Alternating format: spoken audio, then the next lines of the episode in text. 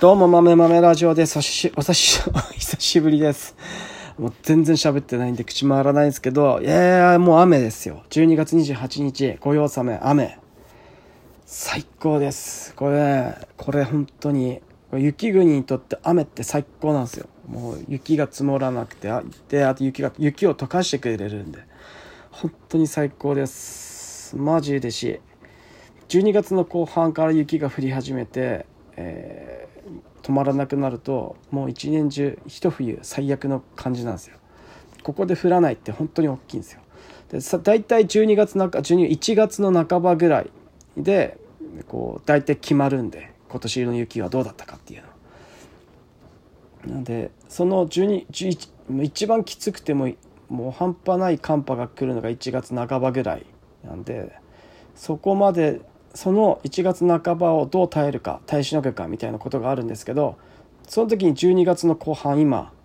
雪がバーって降ってるともう勢い乗っちゃってもうどこに雪を寄せていったらいいか分かんないとかってなってもうお手上げだみたいな感じになって気持ちも疲れてわーってなるんですけど今年はもう今雨降って降った雪どんどん溶けていってるんで最高です。でこの今後も1月の3日4日5日ぐらいまでまあそんなに猛烈な寒波が来る予想予予報出てないのでこれはもう来ましたよ今年。全然いけるんじゃないかなって思ってます、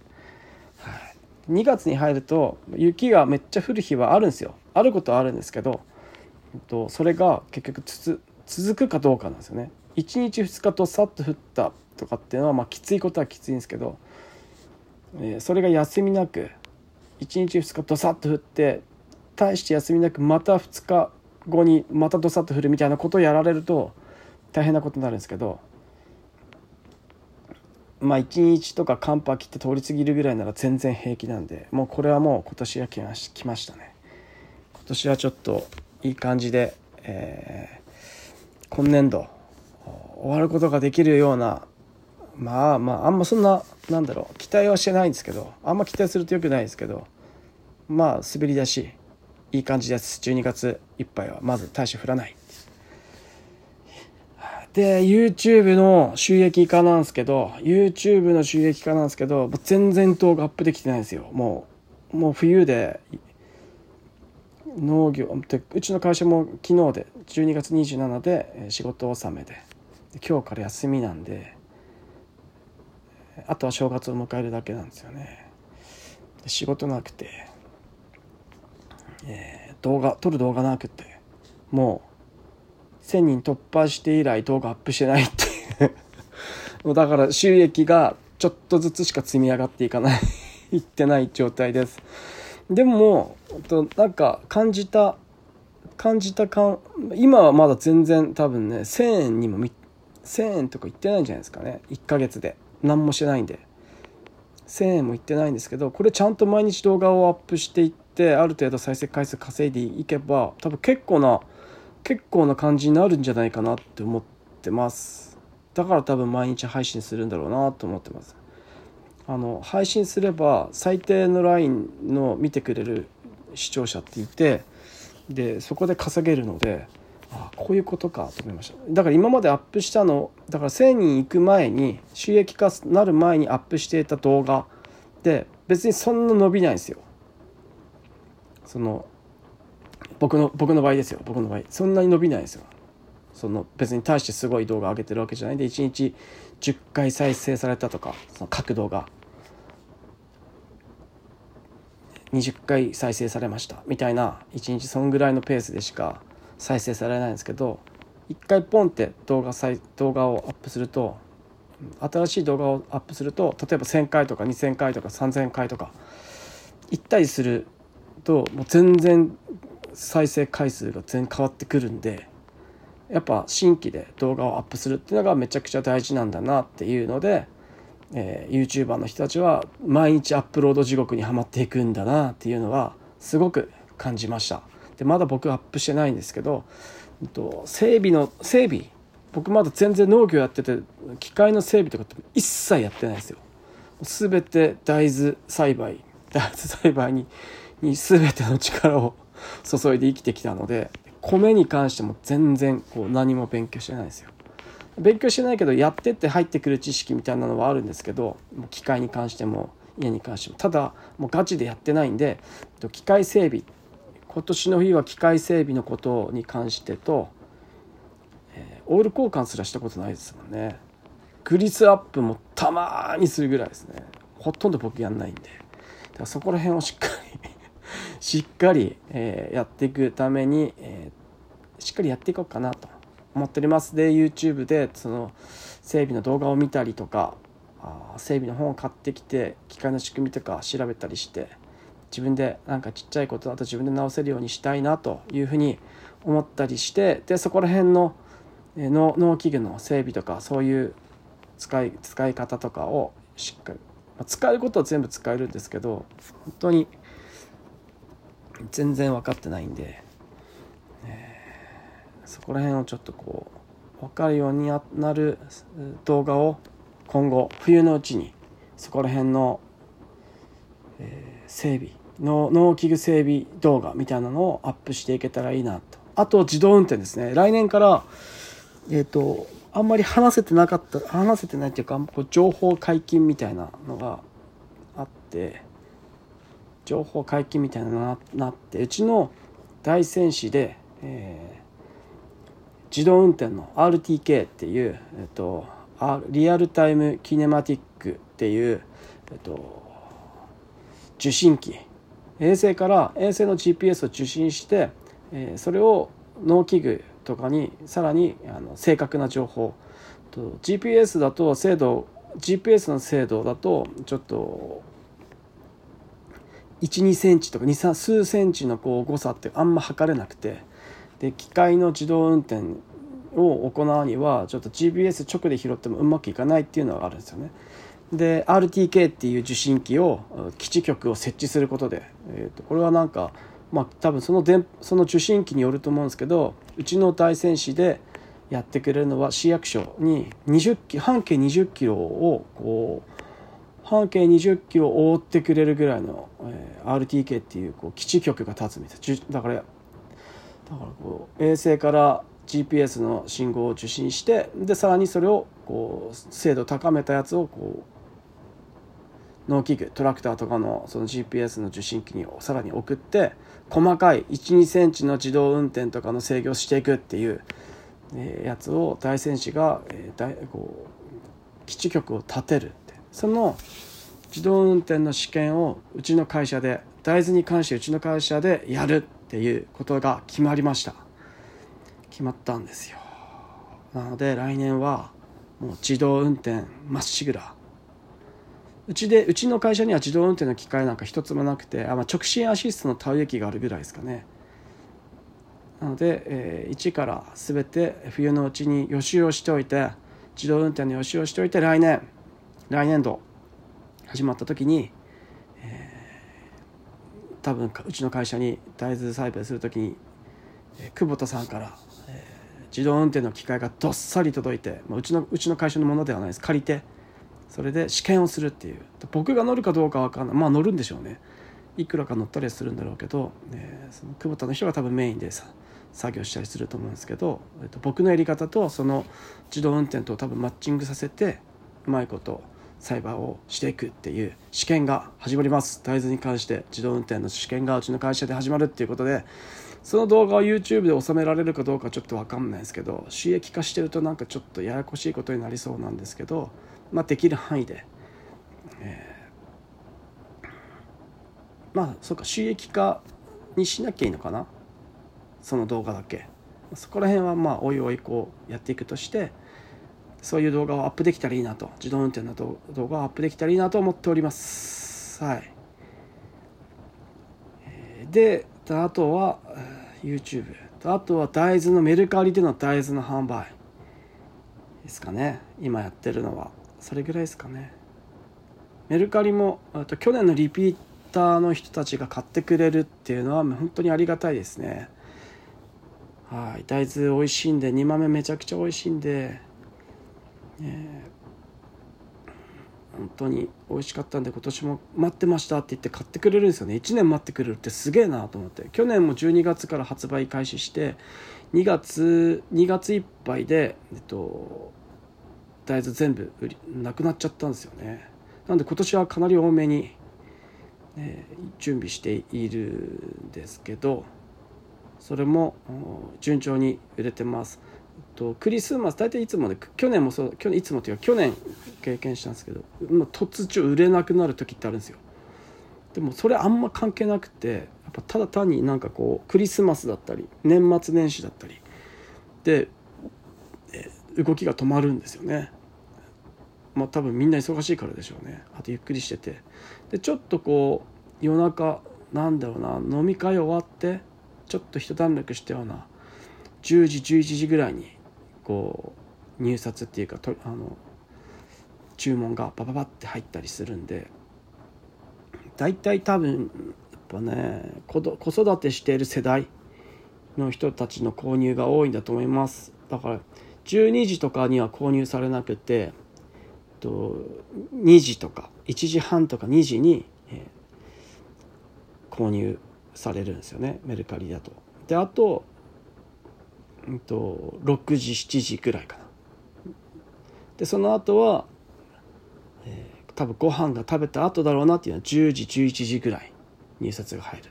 あと夜中とかあと朝一とか。朝一は多分起きて、えー、スマホ見て買うみたいな感じなんでしょうね。だからまあ、昼とか10時とかってあんまこう昼とかね今今ぐらいの1時とか。そうみんなでご飯食べてるような時にはあんまこう購入されないっていうのがだんだん分かってきて面白いです。はい、いや僕が売ってるものはね完成品じゃなくて大豆なのでそのその人の利用の仕方っていうのはあると思うんですよ。いくら大豆が美味しい煮豆として美味しい大豆ってっても僕が煮てあげるわけじゃないんで相手が煮るやつなんでその味付け失敗されるとうまくねえじゃねえかってなっちゃうと思うんですよね。でうまく大豆を炊いてくれるとわあ美味しいだろう美味しいなって感じていただけると思うんですけどそこら辺の難しさやっぱありますよね。だから多分正しく食べて美味しく食べてもらうためにレシピみたいなやつを入れてあげたらいいと思うんですけど僕料理人じゃないんで全然レシピなんてないんですよね。でもそういうのを多分レシピみたいなやつを入れていけたらいいなと思いつつもわちょっと面倒くせえな。手間増えるだけだなと思ったり紙とか入れたりするのね。手間だなと思ったりするのもあったりでもちょっとかんいろいろ考えていきたいなと。これじあのいろいろこう試していきたいことはいっぱいあるんでそういうのを試していけたらいいなと思っております。ね、なんかテープテープシーラーみたいな印刷機とかありますよね。あのシールペタって自分でなんかデザインしたシールペタって貼るやつ。あの住所とか貼る時に使うようなやつ。ああいうのシールのやつの印刷機いいなと思って。あれだと面倒くさくなくペタって箱の裏とかに貼っつけて、えー、発送できるんで。そういうのがいいな。なんかそういうのでちょっと考えていこうかなと思っております。いやまあ今もまだずっと雨降っているんですよね。本当に最高。最高。で年明け、えー、年明け仕事始めは676か767土日なんだっけ？1月今年って。もしかしたらいやまあ雪雪下キャベツ。雪下キャベツの収穫が年明けから始まります。始まるんですけどね。雪降ってないんでね。最高なんですよ。雪下にはなある程度雪下にはなってるんですけどもう雪下になってるんで雪下キャベツって呼んでいいんですけどもうこの雪かきが少ないっていうのが最高ですね。だからこれ雪かきがあんまないと上にね1メートルとか積もる時あるんでキャベツの上に。雪を雪避けるだけでもキャベツなんかもう取る気力も残ってないみたいな年もあるんで。今年はなんか多分いい感じでいけそうです。雪あんま降る前にざっと全部バーッと取ってしまえばもう一瞬で雪下キャベツ終わっちゃうんでさっさと終わらせたいなって。ただこう雨多いとやっぱ腐っちゃってるんでキャベツも。そこら辺やっぱ問題いろいろあるんですけどこれしょうがないです。何ともなんないんでもう防除もできないし、え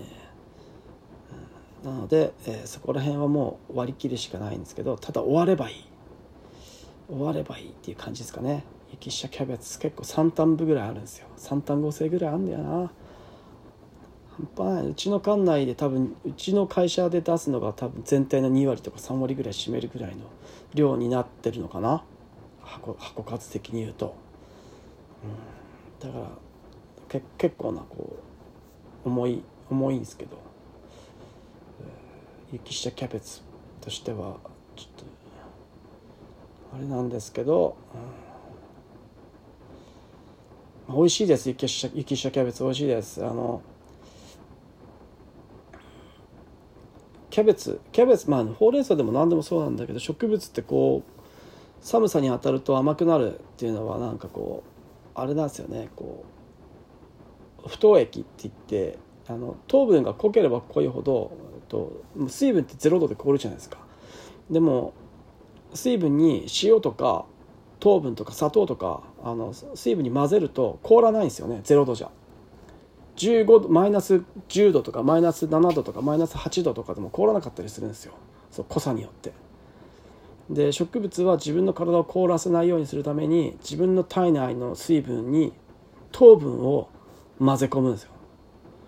での糖分濃度を自分の体液をのの糖分濃度を濃くして高めて糖分の濃度を高めてで糖分の濃度をどうやって高めるかっていうと自分たちがこう光合成で得た得て得て作った糖分をでんぷんとして固めているんですけどそのでんぷんを自分のでんぷんを溶かして糖分に戻してでそれを体に充満させることで、えー、凍らないようにする。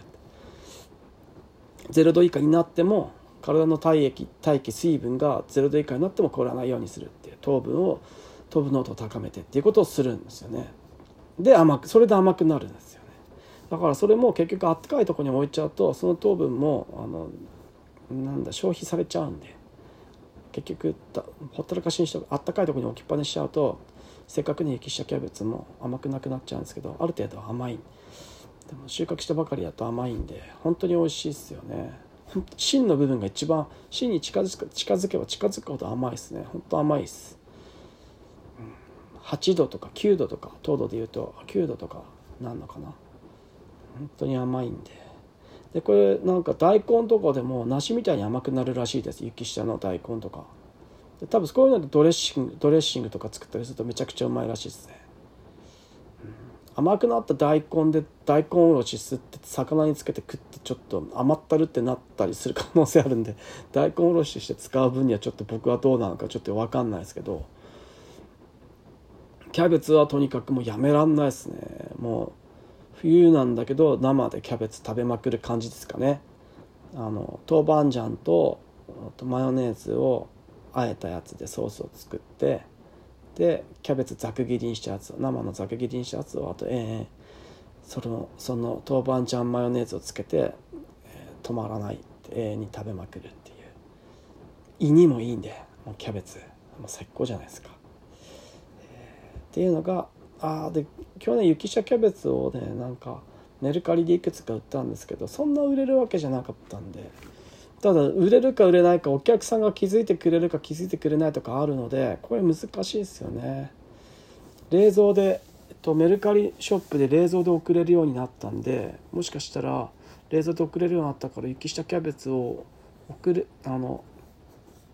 冷蔵でクールで送れるんでちょっと今年やってみようかなと思ってるんですよね。